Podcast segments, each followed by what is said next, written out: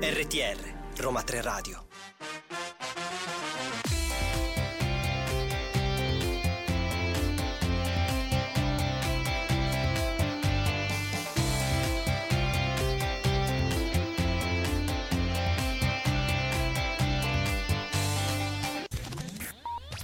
...16 marzo 2022, ore 17, è scoccata l'ora di Listen to You. Siamo qui pronti per iniziare il programma curato e diretto dal Centro Europe Direct dell'Università degli Studi Roma 3. Io sono Claudio Di Maio e con me c'è... Viviana Sacchetti. Siamo pronti a cominciare questo nuovo appuntamento pieno di eventi, curiosità e notizie. Dici un po' Viviana, di cosa parleremo oggi? Anche oggi una scaletta bella ricca direi, un programma molto corposo. Parleremo anche oggi di Ucraina e vi racconteremo le ultime novità, in particolare quelle che arrivano dal Consiglio europeo di Versailles, ma anche novità che riguardano il meccanismo di protezione temporanea. Parleremo di telelavoro, vi presenteremo gli ultimi eventi e bandi e avremo con noi anche un ospite speciale oggi, Claudio. Esatto, siamo veramente molto contenti perché ci sta per raggiungere in studio la professoressa Di Lascio del Dipartimento di Scienze Politiche di Roma 3 che ci parlerà di qualcosa che non vi anticipiamo subito. Lo faremo subito dopo il brano di oggi.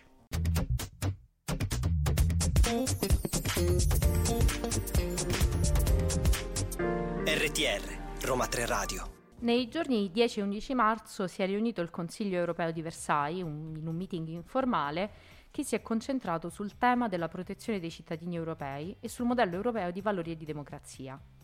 I lavori dei capi di Stato e di Governo degli Stati membri ha dunque dichiarato l'aggressione della Russia nei confronti dell'Ucraina, il rafforzamento delle capacità difensive dell'Unione, la riduzione della dipendenza energetica e la costruzione di una più solida base economica.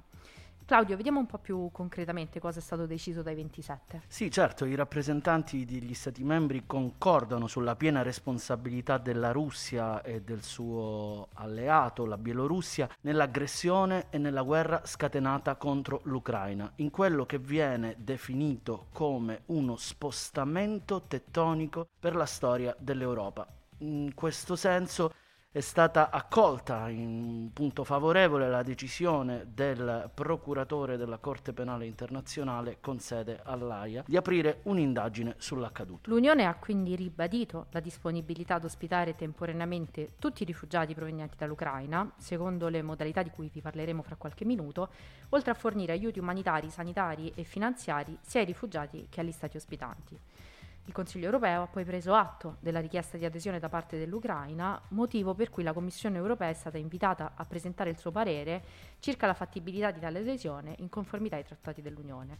Non si è parlato però solo di Ucraina, vero Claudio? No, assolutamente. Infatti il Consiglio europeo ha ricordato dell'importanza strategica che riveste l'alleanza tra Unione Europea e Nato, nel contesto chiaramente di reciproci obblighi di solidarietà che riguardano gli Stati membri e secondo quelli che potremmo definire i principi di inclusività, reciprocità e autonomia delle decisioni dell'Unione Europea.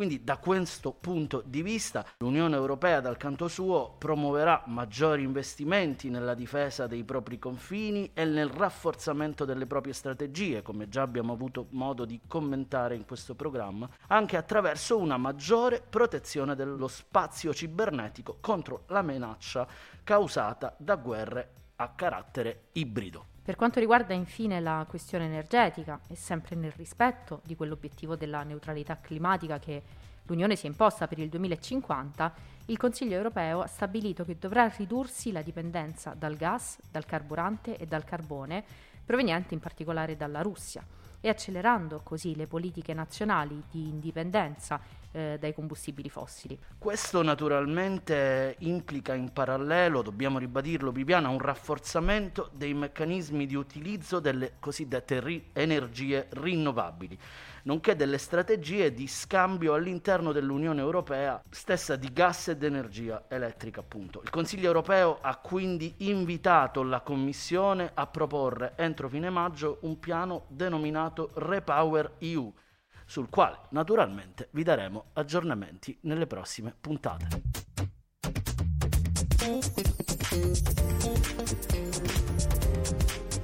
RTR Roma 3 Radio Siamo di nuovo in diretta e stavolta siamo qui col nostro ospite di oggi, con Francesca Di Lascio, la professoressa Francesca Di Lascio, che è docente di diritto amministrativo comparato presso il Dipartimento di Scienze Politiche della nostra università, ma è anche e soprattutto coordinatrice del corso di studi in amministrazione e politiche eh, pubbliche, eh, sempre dello stesso Dipartimento.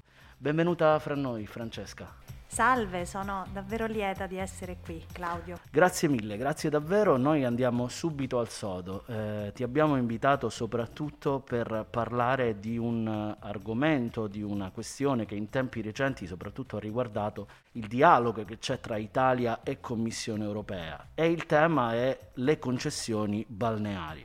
Potresti spiegare ai nostri ascoltatori di che cosa stiamo parlando, di che cosa si tratta? Sì, certamente. E dunque, una precisazione iniziale. Noi sappiamo che una delle finalità principali dell'Unione Europea è la creazione del mercato unico, questo spazio territoriale all'interno del quale avvengono e si sviluppano le libertà di circolazione delle persone, delle merci, dei capitali e ogni tanto questo spazio incontra dei limiti nella regolazione da parte dell'amministrazione perché i pubblici poteri vincolano il mercato. E è chiaro che questi vincoli però non devono comprimere oltre misura quel principio fondamentale nell'area europea che è la libertà di concorrenza, anche perché senza concorrenza non avremo nessun mercato. E in questo ruolo quindi possiamo dire che l'amministrazione ha un, un peso fondamentale eh, nell'intervenire all'interno dei settori economici. E come si lega tutto questo con il tema delle spiagge? Eh, un cenno prima di rispondervi alla direttiva Bolkestein, tanto eh, di moda e tanto diffusa esatto, nella, esatto. Eh, diciamo nella, nelle discussioni che si occupano di questo tema. Ora, nel 2016 il Parlamento europeo e il Consiglio hanno adottato questo provvedimento che mira ad eliminare le barriere nella creazione del mercato unico appunto tra gli Stati membri e questo serve a rafforzare l'integrazione fra i popoli europei e promuovere uno sviluppo eh, duraturo e di natura economica e sociale al contempo. Ora, l'articolo 12 di questa direttiva impone l'obbligo di eh, selezionare in maniera imparziale chi va ad occuparsi di gestire i tratti di spiagge e non devono essere previsti eh, vantaggi per chi eh, nasce come concessionario iniziale. E le spiagge sono beni statali e quindi questa direttiva andrebbe applicata, ma nel sistema italiano finora ciò non è mai accaduto. Ecco, la Commissione ha infatti espresso un parere rispetto alla normativa italiana in materia proprio di recente. Di che cosa si tratta? È la, la distorsione nell'applicazione del, delle norme europee all'interno del sistema italiano ha portato in realtà all'espressione di più di un parere. Abbiamo avuto ben due procedure di infrazione nel corso degli anni tra il 2009 ed oggi, procedure molto costose per il nostro sistema e recentemente, proprio a fine 2020, l'invio di una nuova lettera di messa in mora del sistema italiano per mancato rispetto delle disposizioni del um, diritto europeo. Ora, il nodo cruciale è che di fatto lo Stato italiano ha promesso una riforma di questo settore nel corso di, di questi lunghi anni, parliamo di quasi un ventennio, ma la eh, riforma non è mai intervenuta, nonostante nel 2016 sia stata anche eh, emana- adottata una sentenza molto rilevante della Corte di Giustizia europea che ha nuovamente sanzionato lo Stato italiano eh, perché eh, non permetteva l'applicazione delle norme in materia di eh, concorrenza. E teniamo anche presente che proprio recentemente, appunto nel 2020, sono state adottate nuovamente in maniera un po' irrazionale norme ancora incompatibili con il diritto europeo.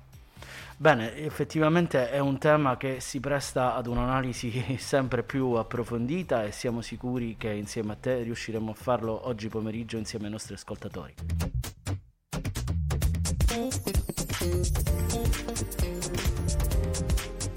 RTR Roma 3 Radio come abbiamo detto, la professoressa Di Lascio si occupa di diritto amministrativo comparato e quindi ci sorge spontanea la domanda: come viene regolata in altri Stati membri questa materia? Mm, quali esempi possiamo riportare?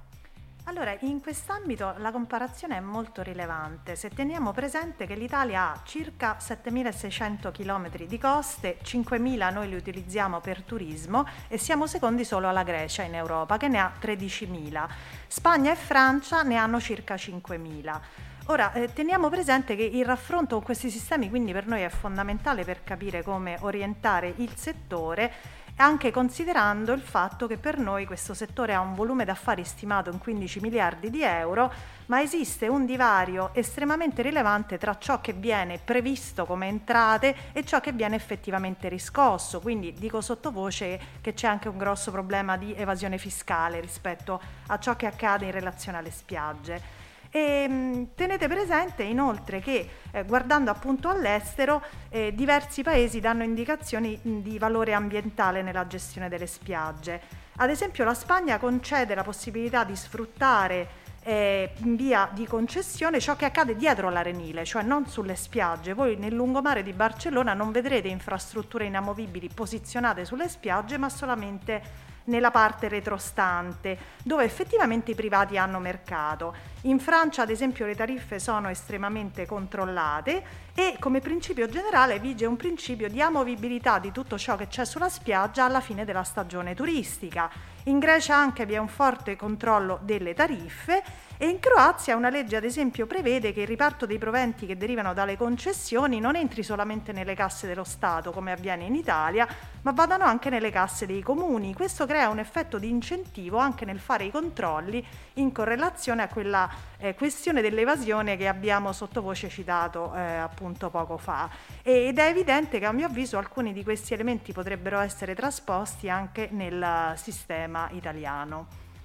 Beh, certamente è molto chiara questa fotografia che ci ha appena fatto la professoressa Di Lascio, però una domanda la dobbiamo fare, la facciamo a tutti i nostri ospiti e quindi tocca anche a lei, professoressa, tocca anche a lei. Quali sono le ricadute della regolamentazione in questo settore per i cittadini europei?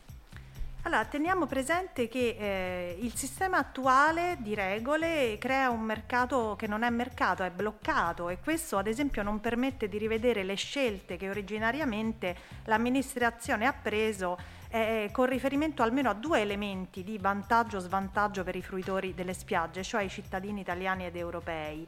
Eh, il primo di questi due elementi è legato al fatto che se noi non ridefiniamo chi gestisce le spiagge non possiamo anche tornare a ragionare su come distribuire la percentuale di spiagge date in concessione, di spiagge attrezzate rispetto alle spiagge che sono del tutto libere e questo è un elemento importante perché invece le proporzioni potrebbero essere riviste. Considerate che le concessioni esistenti interessano tutte le zone più attrattive del nostro paese e quindi di fatto alle spiagge libere spesso restano zone che per l'utente hanno uno scarso interesse. Il secondo elemento è il controllo delle tariffe. Un maggiore mercato concorrenziale permetterebbe di attivare appunto uno stimolo propositivo nell'avere differenziazioni delle tariffe e nel permettere anche di inserire all'interno della gestione degli stabilimenti e delle altre infrastrutture presenti sulle spiagge criteri di natura sociale ed ambientale, quindi ad esempio una riqualificazione delle infrastrutture in chiave ecologica e la presa in considerazione di tariffe di tipo sociali che tengano in conto anche le fasce della popolazione che non sono in grado di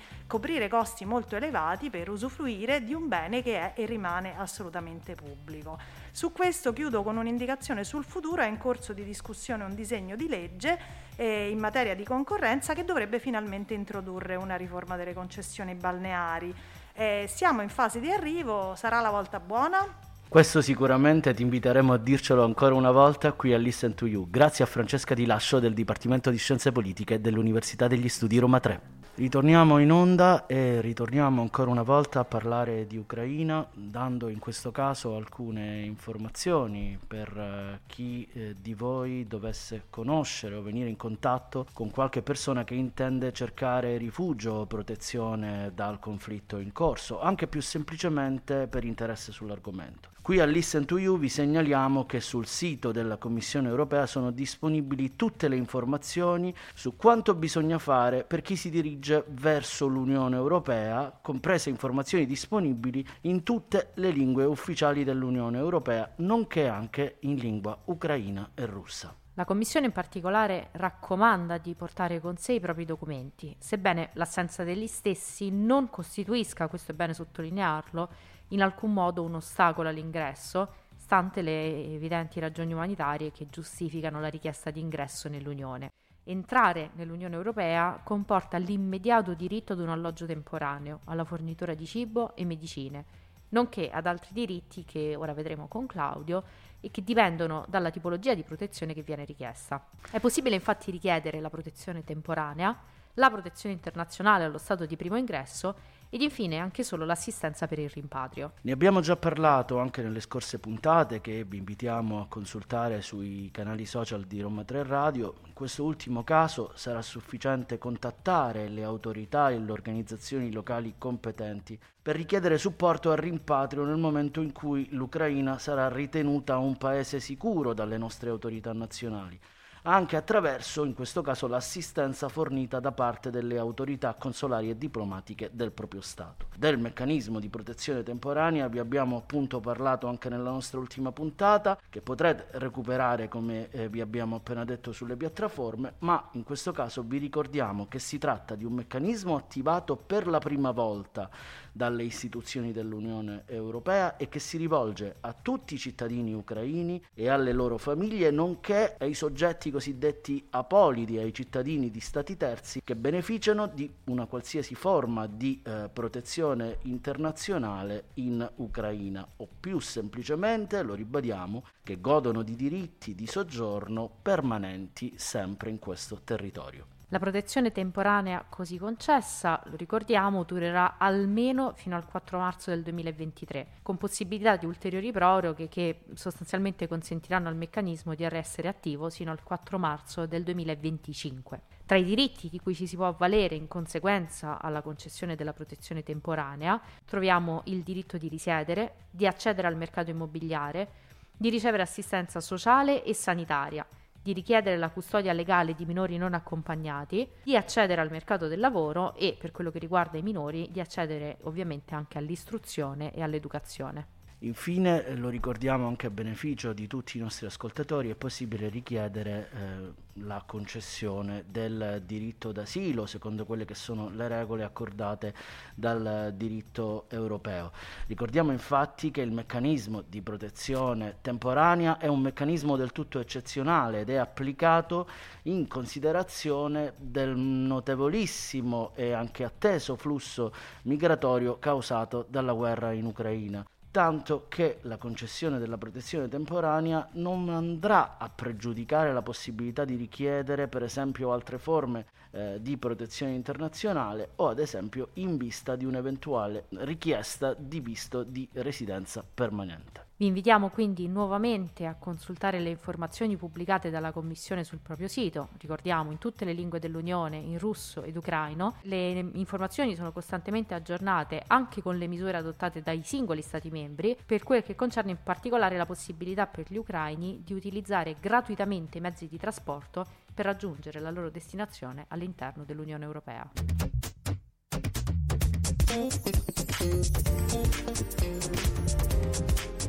RTR, Roma 3 Radio.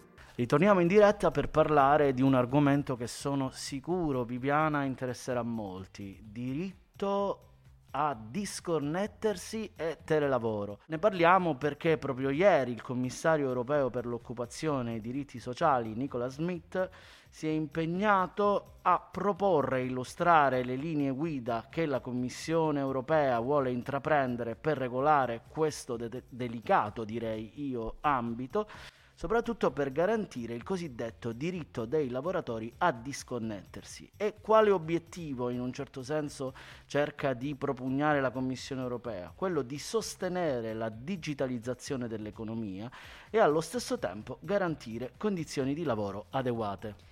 Il commissario è infatti intervenuto ad una conferenza organizzata a Bruxelles dal Parlamento europeo e ha dichiarato, e cito testualmente, è necessaria una risposta legislativa coerente che dia priorità alla protezione della salute mentale, in modo che il lavoro a distanza non comporti un orario e un impegno ancora più prolungato di quello che abitualmente si avrebbe per il lavoro mh, svolto in presenza.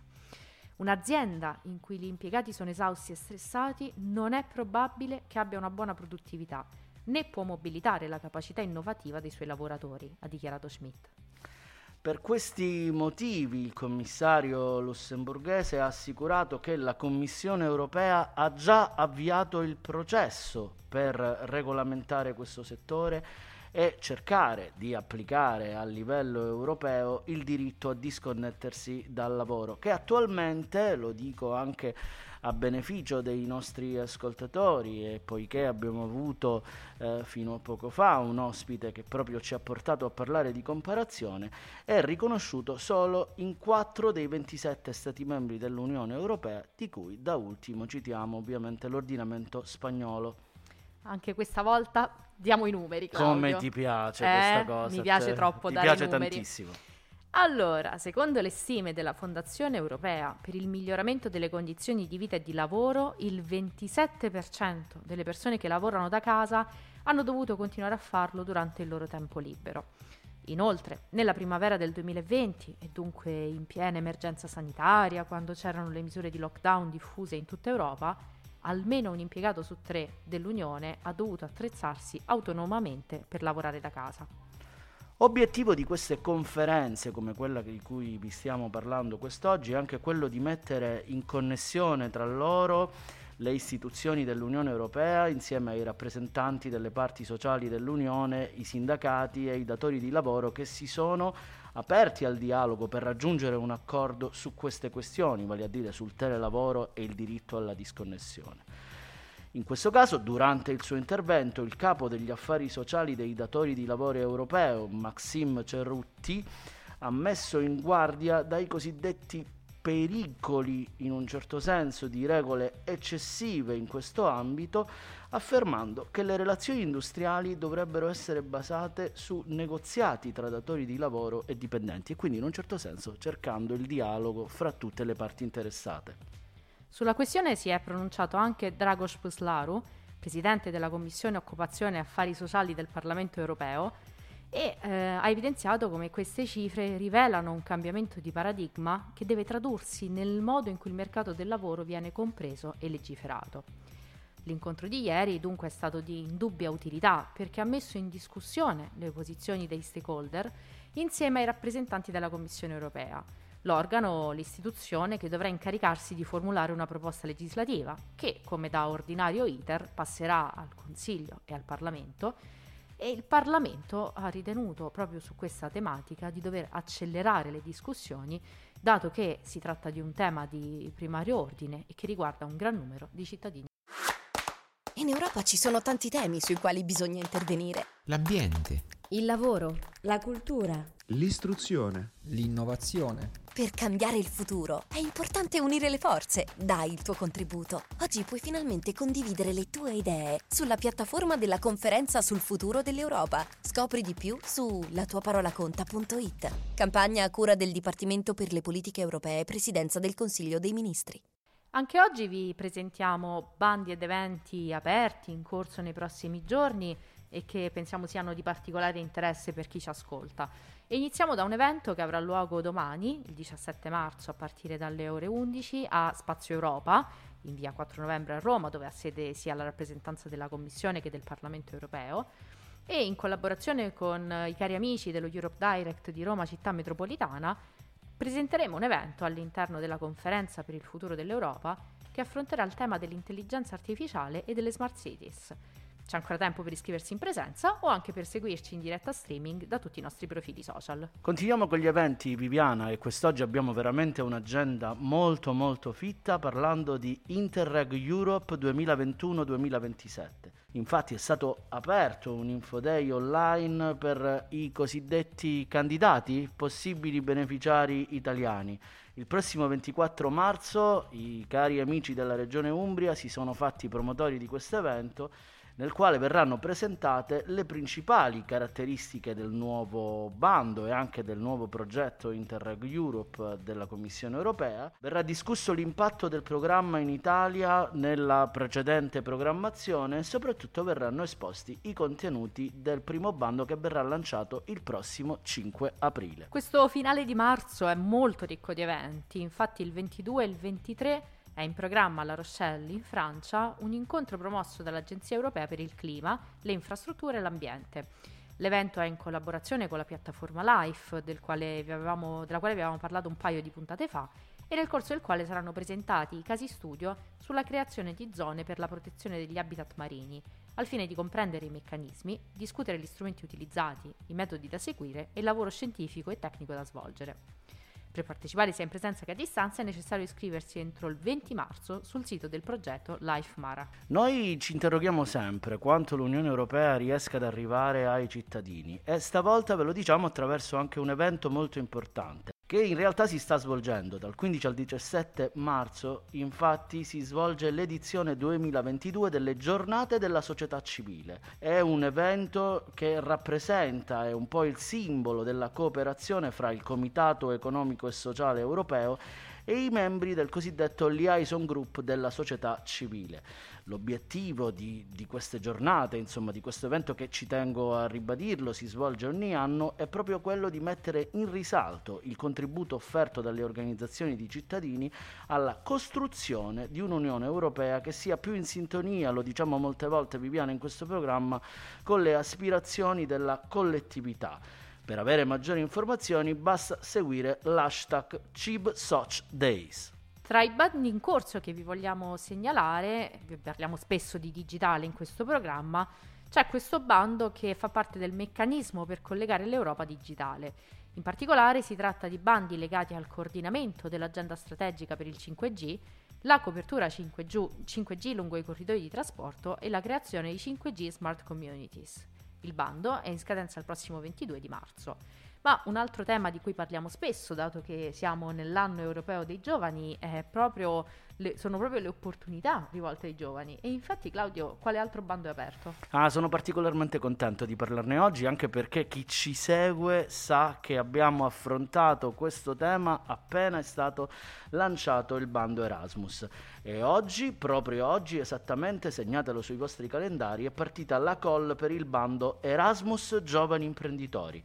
Un'azione molto importante perché eh, pretende potenziare l'imprenditorialità, sviluppare la prospettiva internazionale e la competitività delle piccole e medie imprese europee. Sappiamo che ce ne sono molti nel tessuto del mercato unico.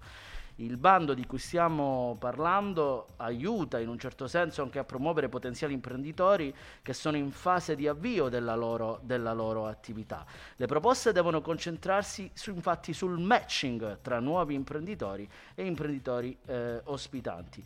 Vi eh, invitiamo a prendere nota perché le candidature potranno includere tra i loro destinatari anche coloro che propongono modelli di business sostenibili, green e digitali. La scadenza è l'8 giugno 2022.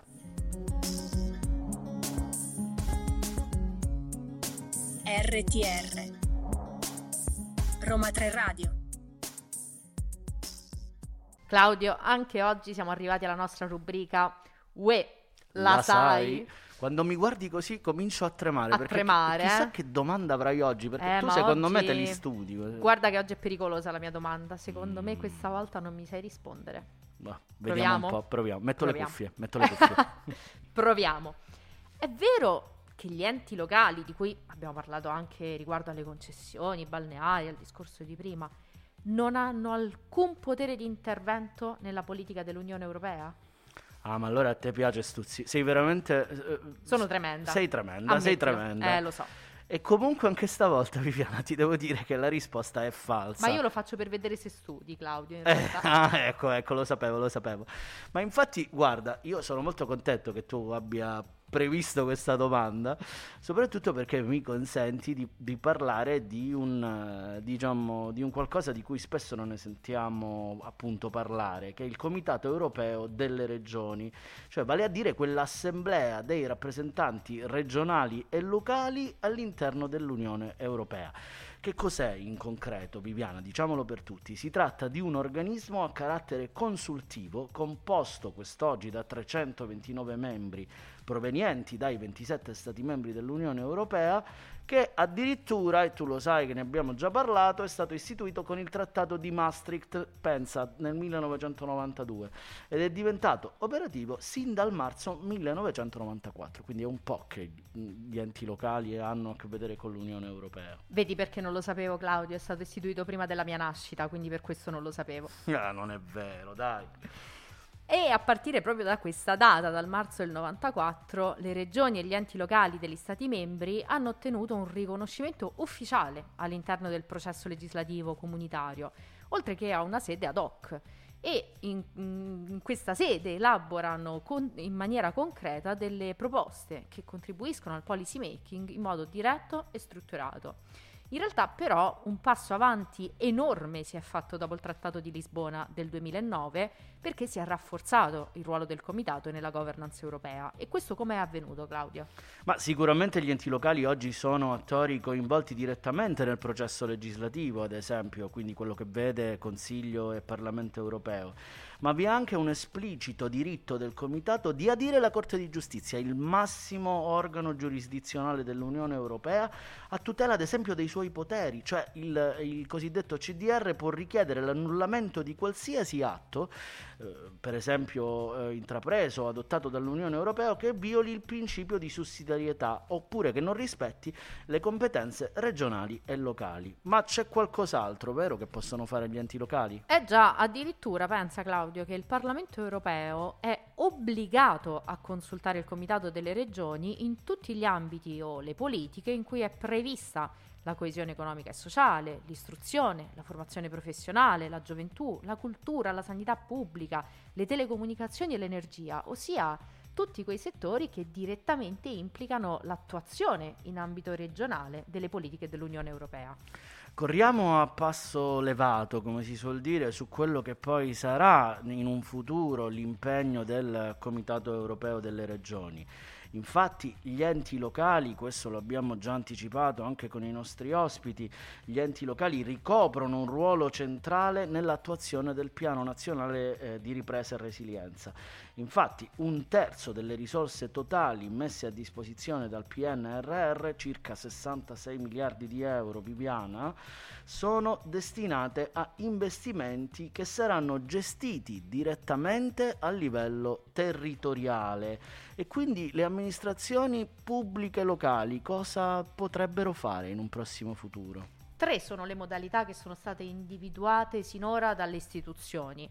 Le amministrazioni territoriali nell'ambito del PNRR saranno soggetti attuatori del piano stesso, beneficiari di iniziative portate avanti dalle amministrazioni centrali e infine soggetti che contribuiranno a individuare l'area più idonea per realizzare gli interventi di competenza dei livelli di governo centrale e territoriale.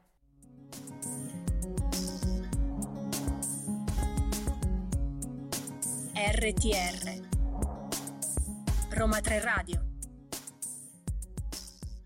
non ci credo, dai segnali che ci fa la nostra regista capisco che siamo arrivati ancora una volta alla fine di questa puntata. Ci sta proprio cacciando Claudio, ma noi la ringraziamo comunque, la nostra super regista, Oriella Esposito, che come, come, sempre ci supporta e sopporta. Sì, ormai questo è diventato un mantra, ma soprattutto ringraziamo tutti voi per essere così assidui, soprattutto nel seguirci nei podcast e nei programmi di Roma 3 Radio.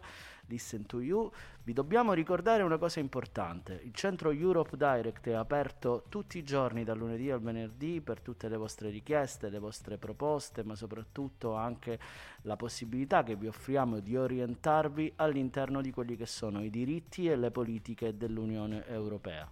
Seguiteci anche su tutti i nostri canali social per vedere in diretta streaming i nostri eventi e per rimanere aggiornati su quello che facciamo noi e su quello che fa l'Europa e naturalmente seguiteci il prossimo mercoledì dalle 17 Listen to You solo su Roma 3 Radio. Qui è tutto veramente un caloroso abbraccio da Claudio Di Maio e da Viviana Sacchetti. Ciao! Ciao.